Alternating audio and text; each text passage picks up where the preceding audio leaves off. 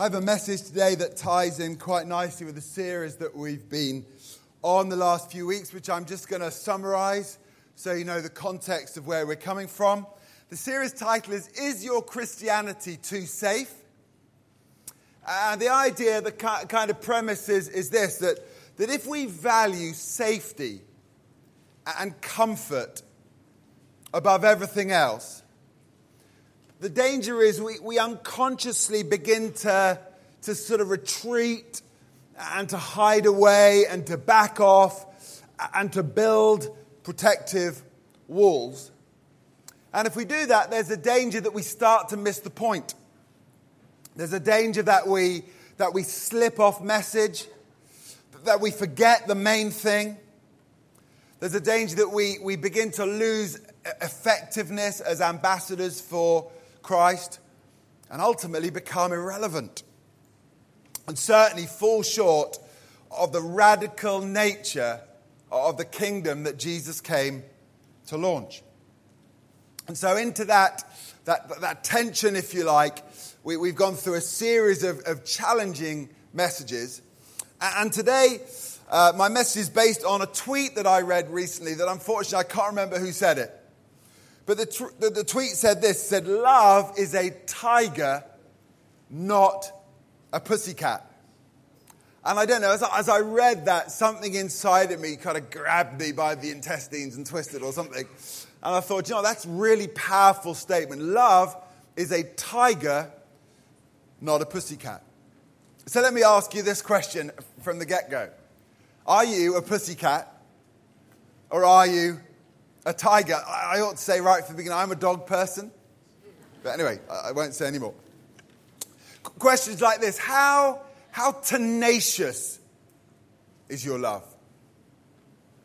Or, or, or, is your love prepared to go where angels fear to tread? Or, or let me ask you this How easily does your love fail? How easy, easily does it give, give up or, or, or collapse or, or turn? I see a pussycat loves when it's easy, but quits when it isn't. You have to bear with me while I, while I paint the picture. What I see is tiger love versus pussycat love. Pussycat love is very, very nice, but loses sight of justice and truth and morality when it's pressurized. Pussycat, pussycat love loves when it's coming straight back at you, but moves on quickly when it doesn't. The contrast is, is tiger love loves just because it's the right thing to do, whatever the consequences. A tiger bounces back every time it's rejected in fact, it loves even stronger and even harder. A tiger is, is patient, but not soft. It's tough, but gentle. It, it's forgiving, but it's not morally weak. It's powerful, but it's not controlling. You may be familiar with, with the passage in 1 Corinthians 13 that I'm going to read very quickly, which to me describes tiger love. This is the passage that gets read oftentimes at weddings. And it goes like this Love is patient and kind. Love is not jealous or boastful or proud or rude. It does not demand its own way. It is not irritable, keeps no record of being wronged. It does not rejoice about injustice, but rejoices whenever the truth wins out. Love never gives up, never loses faith, is always hopeful, and endures through every circumstance. You see, the reality is, it's easy to love when they're lovely. It's easy to forgive when they're sorry. It's easy to bless when we know that there's something coming back our way. But as we'll see in a minute, Jesus' teaching went way beyond that. So I want, to give you a couple of examples of, of tiger love so I can paint the picture for you. The first one, uh, you may or may not have heard of, of, of, an old English preacher by the name of Smith Wigglesworth. Quite well known, often referred to in messages because he said some really powerful things. He was kind of a gruff northerner, so he was slightly controversial in his methods, but he was a really powerful man of God. In fact, we call him the apostle of faith. So, um, as I said, he was born in Yorkshire in 1859. Uh, he was born to a poor family. He was, he was illiterate. And then, as he uh, probably Fraser's age, he, he trained to become a plumber. And then he married a lady called Polly. Polly was, was uh, in the Salvation Army. She was a, a preacher. They got married in 1882 in Bradford. And actually, it was Polly who taught him how to read. Now, although Smith Wigglesworth became a Christian quite young, he didn't really get it until he was filled with the Holy Spirit in his 40s, actually.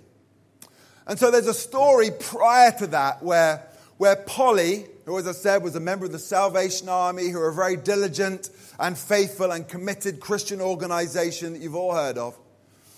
And you know, Polly insisted, what a great picture. Polly insisted on going to church on Sunday morning and Sunday evening. Well, Smith was okay with going on Sunday morning, but as far as he was concerned, Sunday evening was a step too far. And so on one occasion, he turned round to her and said, Woman, that's how they dressed their wives in those days, I understand. Woman, you've got to make a choice. It's that church or it's me. Okay, well, that, that might, have been clear cut in Smith's mind. I think it was reasonably clear cut in Polly's as well. And so she went to church that night, and when she got back, she found that the back door and the front door had been locked, bolted, and she was locked out. Smith had made his decision, she had made hers. And so Polly would have slept that night on the uh, doorstep. I'm not sure whether it was winter or summer, probably wearing her Sunday best. And in the morning, finally, he let her in. And she walked in. And the first thing she said to him was, What would you like for breakfast? And she selflessly made him breakfast as though nothing had happened.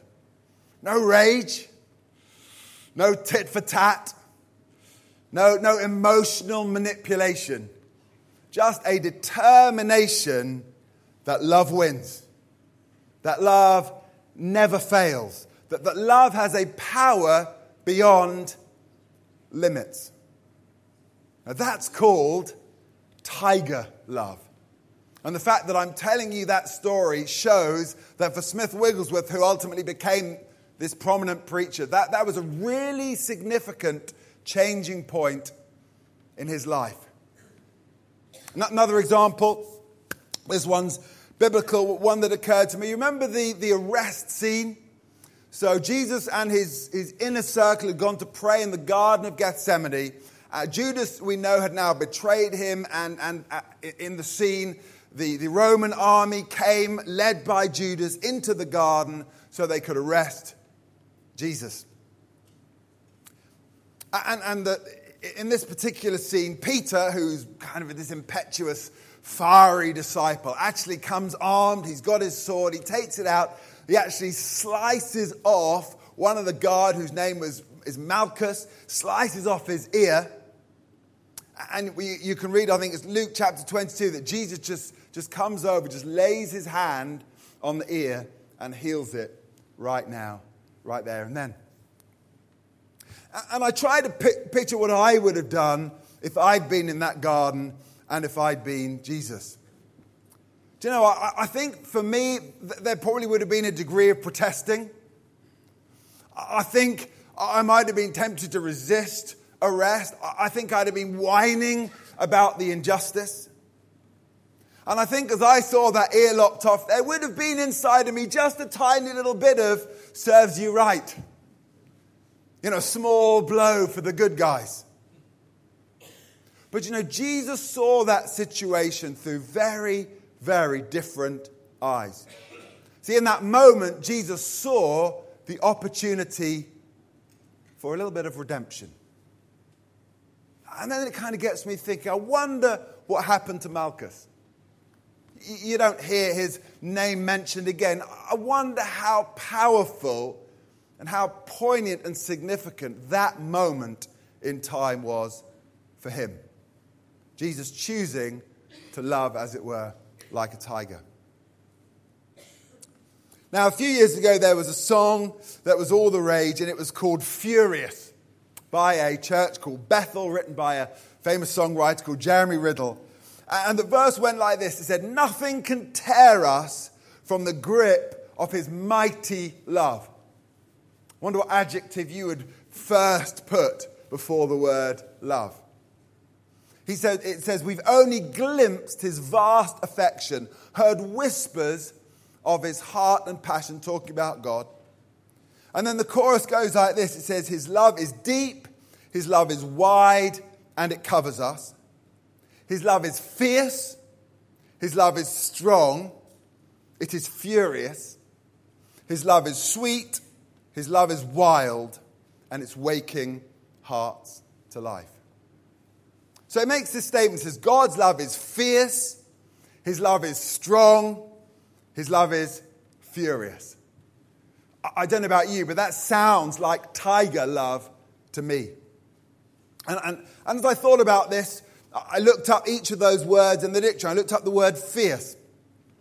And in the definition, you find words like this words like forceful and eager and intense.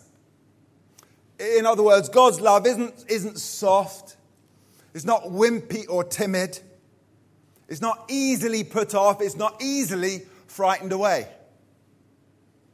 And then you look up the word strong. We know what the word strong means. You find words like muscular and robust and courageous.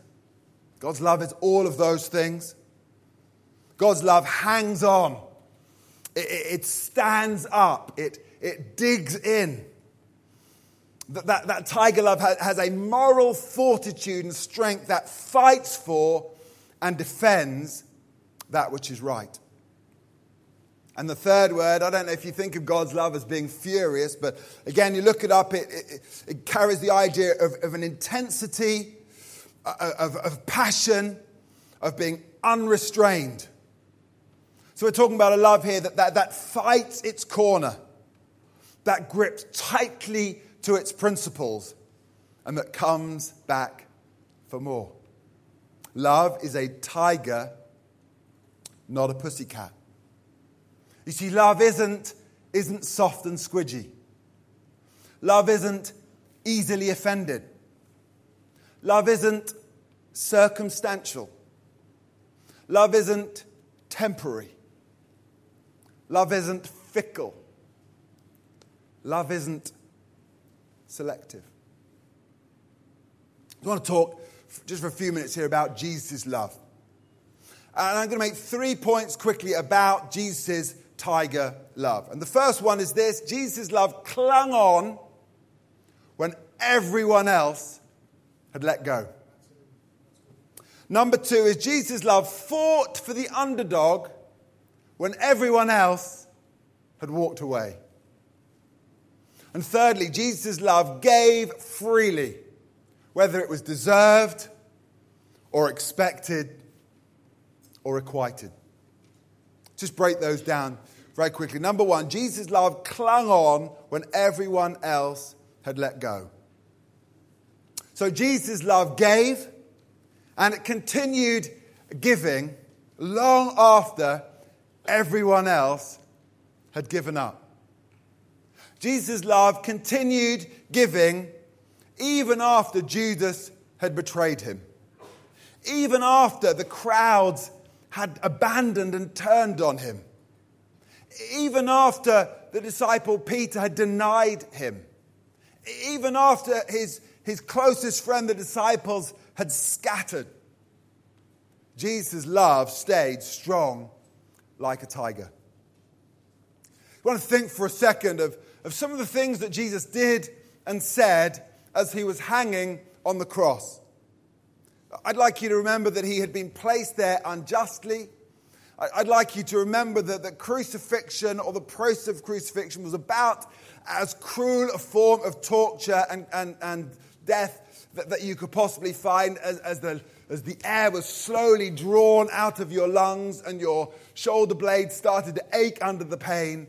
We're talking about someone who'd already been flogged practically to the point of death. I, wonder what would have been going through my mind at that point.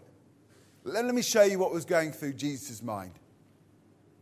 First of all, we have three little incidents. We have, we have at, the, at the foot of the cross, we have Jesus' mother, and we have one of his disciples left, John, who calls himself John the Beloved because he realized how much Jesus loved him.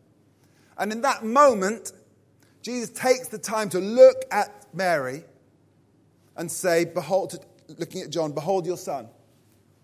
And looked at John and, and, and again at Mary said, John, behold your mother. Jesus wasn't sulking.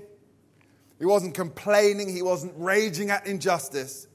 He was still loving like a tiger right to the bitter end. We know in the story that there were two thieves, two criminals on either side. One of them is mocking him remorselessly. Call yourself the Son of God. Huh? Get yourself down, and while you're at it, help us off, please, if you don't mind. But Jesus turns to the other one who starts engaging him in conversation, who starts saying, I know I'm guilty. I know I've done what I've done. I'm sorry about that. But what, what, what about you? you? I see no error in you. I see no sin in you. I only see goodness in you. And Jesus turned to the other thief and says, Today you will be with me in paradise. See, right to the very end, Jesus was still doing what he said he was going to do, which was to seek and to save that which was lost.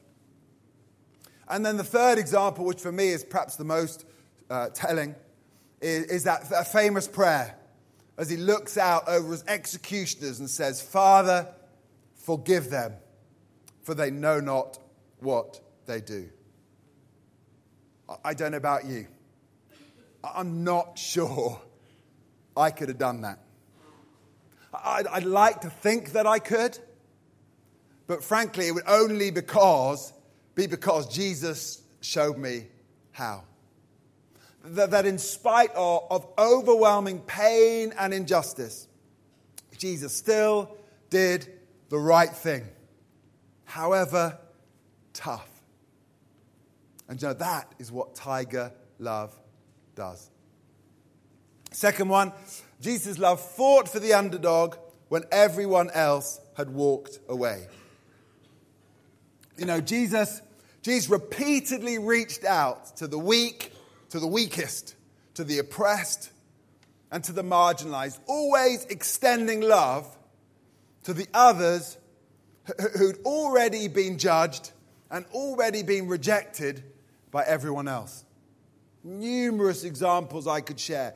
One of my favorite stories the woman who's been caught in adultery and is tossed at Jesus' feet. The crowd are there with the rocks in their hand, ready to stone her according to the law. And they put Jesus in this impossible situation. What do you say? They know Jesus is a man of mercy, but they know that this woman's guilty. Jesus is caught between. And what does Jesus do? writes in the dirt, and then turns around and said, Let he who is without sin cast the first stone. Everyone else had rejected that woman. Everyone else had condemned and judged and cast aside and crushed that woman. But Jesus saw her through a very different lens. Think about Zacchaeus. Zacchaeus was the little tax collector who Jesus walked past, saw him up a sycamore tree, and invited himself for tea. And we need to understand in that context, the tax collectors were considered to be complete traitors. They were, they were Jews who were working for the Romans, basically robbing and stealing from the poorest of the poor as they extracted their tax plus a cut. Despised and rejected that man, hated. Know, there was no place for him in the crowd, so he had to hide up a tree. What did Jesus do? Jesus extended the hand of, of mercy and love towards him. We could think about we think about the prodigal son and that parable. We could think about the, the woman, Samaritan woman at the well. You didn't talk to Samaritans. They were kind of the enemy. And, and, you know, men weren't seen talking to women. In those days, women were considered, we don't even need to go there. You, you know all that history. Even G- Judas, whom Jesus knew would ultimately betray him, Jesus continued, continued to love him. He said, while we're, while we're fighting our prejudices, while we're counting the cost, while we're trying to look good, Jesus keeps on loving like a tiger. He keeps on, as Barry taught us, embracing the mess. He, he, he ignored the risk. He, he disregarded the criticism. Always fighting for the underdog when everyone else had already walked away. And then, thirdly, Jesus gave freely, whether it was deserved or expected or requited.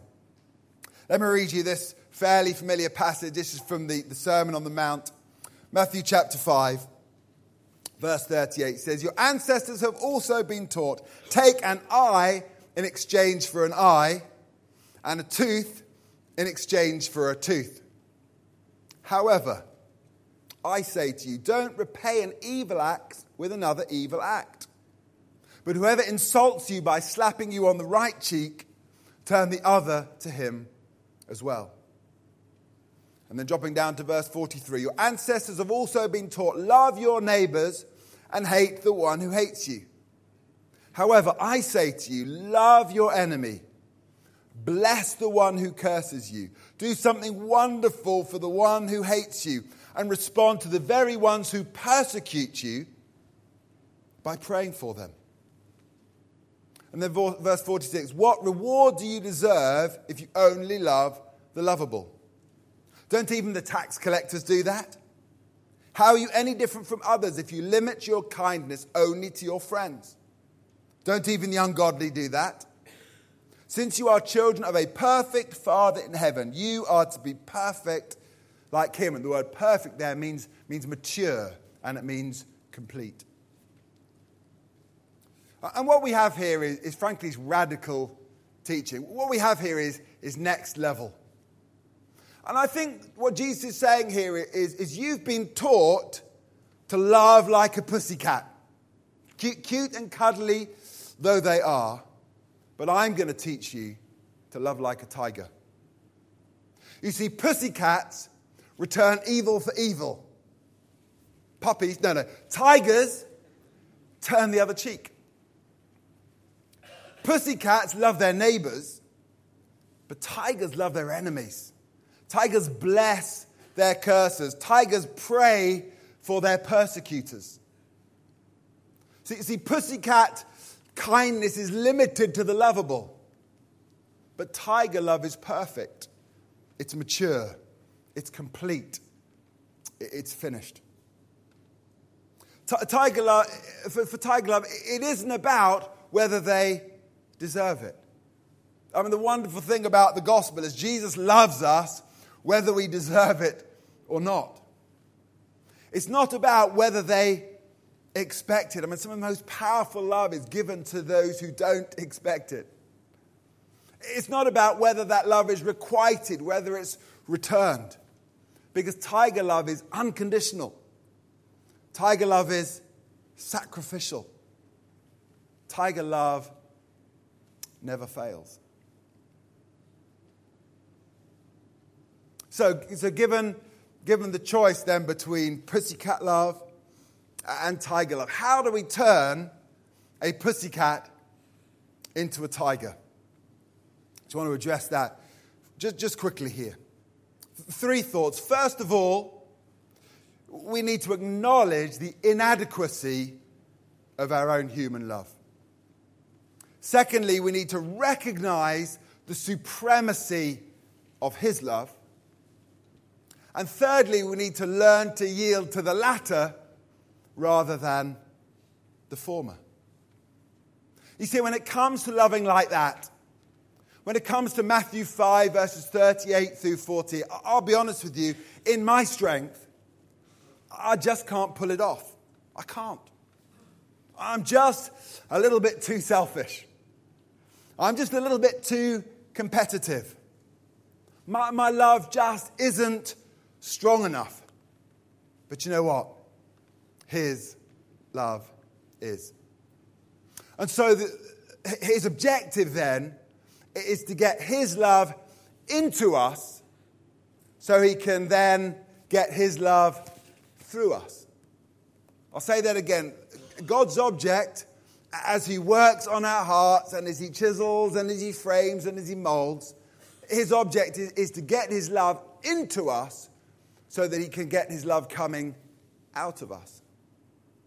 T- two verses quickly Romans 5, verse 5 says, For we know how dearly God loves us because he has given us the Holy Spirit to fill our hearts with his love. And the reality, as Christians who we believe are filled with the Holy Spirit, we have that perfect love already within us. Paul described us as temples of the Holy Spirit. It's in there. The question is are we going to yield to that love or are we going to yield to our own love? And then we have Ephesians 6, sorry, Ephesians 3, verse 16 to 19 says, This is Paul praying over the church. He said, I pray that from his glorious, unlimited resources, God will empower you with inner strength through his Spirit. Then Christ will make his home in your hearts as you trust in him. Your roots will grow down into God's love and keep you strong. Verse 18, and may you have the power to understand as all God's people should, how wide and how long and how high and how deep his love is. And it says, May you experience the love of Christ, though it is too great to understand fully. Then you will be made complete, is that word again, with all the fullness of life and power that comes from God. And the point is that essentially you cannot give what you do not have. See, until you have received love, you cannot give love. Until God's love has changed your life, you cannot realistically expect it to change your circumstances. Until you've had a, a deep revelation of God the Father's heart, his love will not penetrate deep enough to really make a difference. You see, God's love must be the well from which you draw. And the picture that I have in my head, at least, is we must learn to turn off our tap and to turn on His. So when I face any given situation, scenario, conversation, I turn off my tap, which is my flesh, my frustrations, my, my raw emotions, my, my selfish urges. I have to turn off what Jesus was talking about, that, that, that, that right for revenge. I have to let go of that. I have to let go of the, the recurring need to self justify that we struggle with. I need to let go of that, that urge to be proved right. I need to turn that tap off because that tap will always get in the way. That tap is imperfect. That tap is pussycat love. Instead, we need to turn on the tap of His love. As I said, Romans 5, verse 5, we have God's love in us because we have the Holy Spirit in us. And so we must learn to turn that tap on so we yield to His grace. We listen to His voice of compassion and we allow the fruit of the Spirit love, joy, peace, patience, kindness, goodness, faithfulness, gentleness, and self control we, we allow that to come out rather than some of the other stuff. And the good news is that if we will do that, there are some very considerable benefits. And the benefit, quite simply, is this God can do so much more than we can. Anyone else pleased about that? You see, by doing it God's way, by turning the other cheek, by loving the unlovable, by praying for those who persecute us, by blessing those, those who curse us. But by doing it God's way, we step out of flesh, we turn off that tap, and we step into spirit, and we turn uh, on the other tap. And in doing so, what we do is we open, we open a supernatural door to what God can do through you, rather than limiting ourselves to what we can do. And if you're anything like me, you've tried doing it your way over and over and over again, and many, many times you banged your head against a brick wall. If you're the sort of person who consistently bangs your head against a brick wall, my sensible counsel to you will be stop doing that because it hurts. Plus, it's no good for the wall. The flip to that is let, us open the door to doing it God's way. That, that opens a door to a whole different set of opportunities. It takes away that limiter and opens the door to a torrent of God's blessing. I'll give you one more example and then I wrap up. So, this is a friend of mine from Canada. I'm not going to mention his name, although it, really, because it's his story to tell. I've heard him tell the story publicly, so I know he won't mind me sharing it. But uh, this guy grew up in, in a, uh, about 45 minutes, an hour and a half from Toronto, in a reasonably rural part of Ontario, Canada. And uh, I think it would be fair to say he's kind of a, kind of a wild man.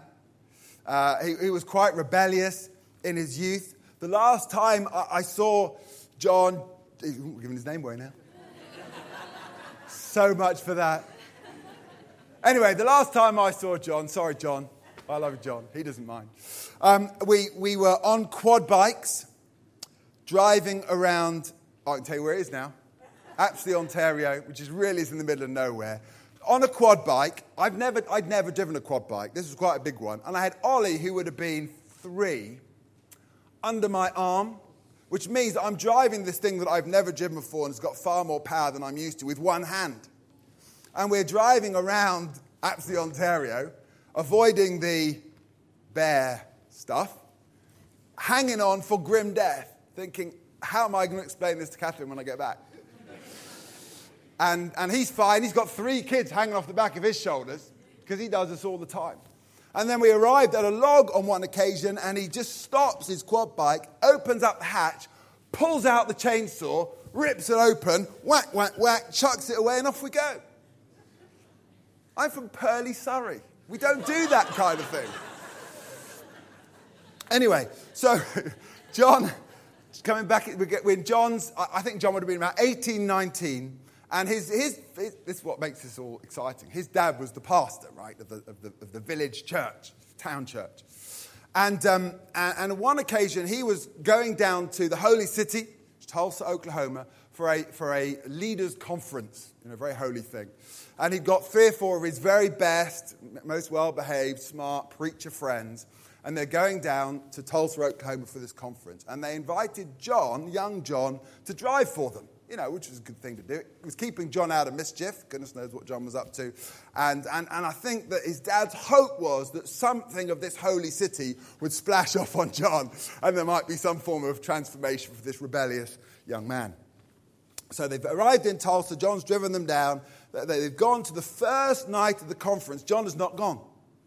And at the end of the day, they arrive back at their hotel, and dad says to John, Hey, John, did you have a good evening? And John said, with no sense of pride whatsoever, right in front of his three holiest friends, Yes, thanks, Dad, I went to the strip club.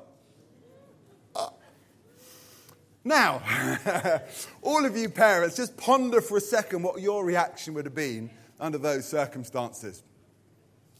And I think the reason this is so powerful, and the reason that John tells the story, is his dad just looked him in the eyes, said, Well, I don't care, John, because you're my son, and I love you. Not sure those would have been the words coming out of my mouth under those circumstances. But that's tiger love. You know, there's no doubt that that incident, that situation changed his life actually. Because his dad didn't love him like a pussycat. He loved him like a tiger, whatever the consequences, whatever was swirling around inside of his head. I mean, I'd have had to clench that tap pretty tight because it would have been coming gushing out for me but he loved him like a tiger, and it changed his life. And John is one of the most radical followers of Jesus that I know. You'd have to be to live in Apsley, Ontario, because it snows most of the year. But just a great, faith filled man of God. I'm going to give you a just, just a quick challenge as we respond today, and then I'm done. The first one is this I'd like you to consider today, whoever you are, wherever you are, I'd like you to consider inviting God's love into your heart to change your life. Now, I don't know when you walked through these doors this morning how, how you pictured God's love. I, I don't think you were expecting me to start talking about tiger love, but that's what it was like. You know, how did Jesus love like that under all that intimidation, under all that injustice? How did he have a love that was so strong and so courageous and so bold, and yet sensitive and thoughtful and gentle. You know, one of the things for me is I felt very early on that God said to me, Jamie, oh, you, you need to be gentle. You know, and I think for me, gentle is, is a really strong, masculine emotion. Because it's easy to crush. Don't we live in a crushing world?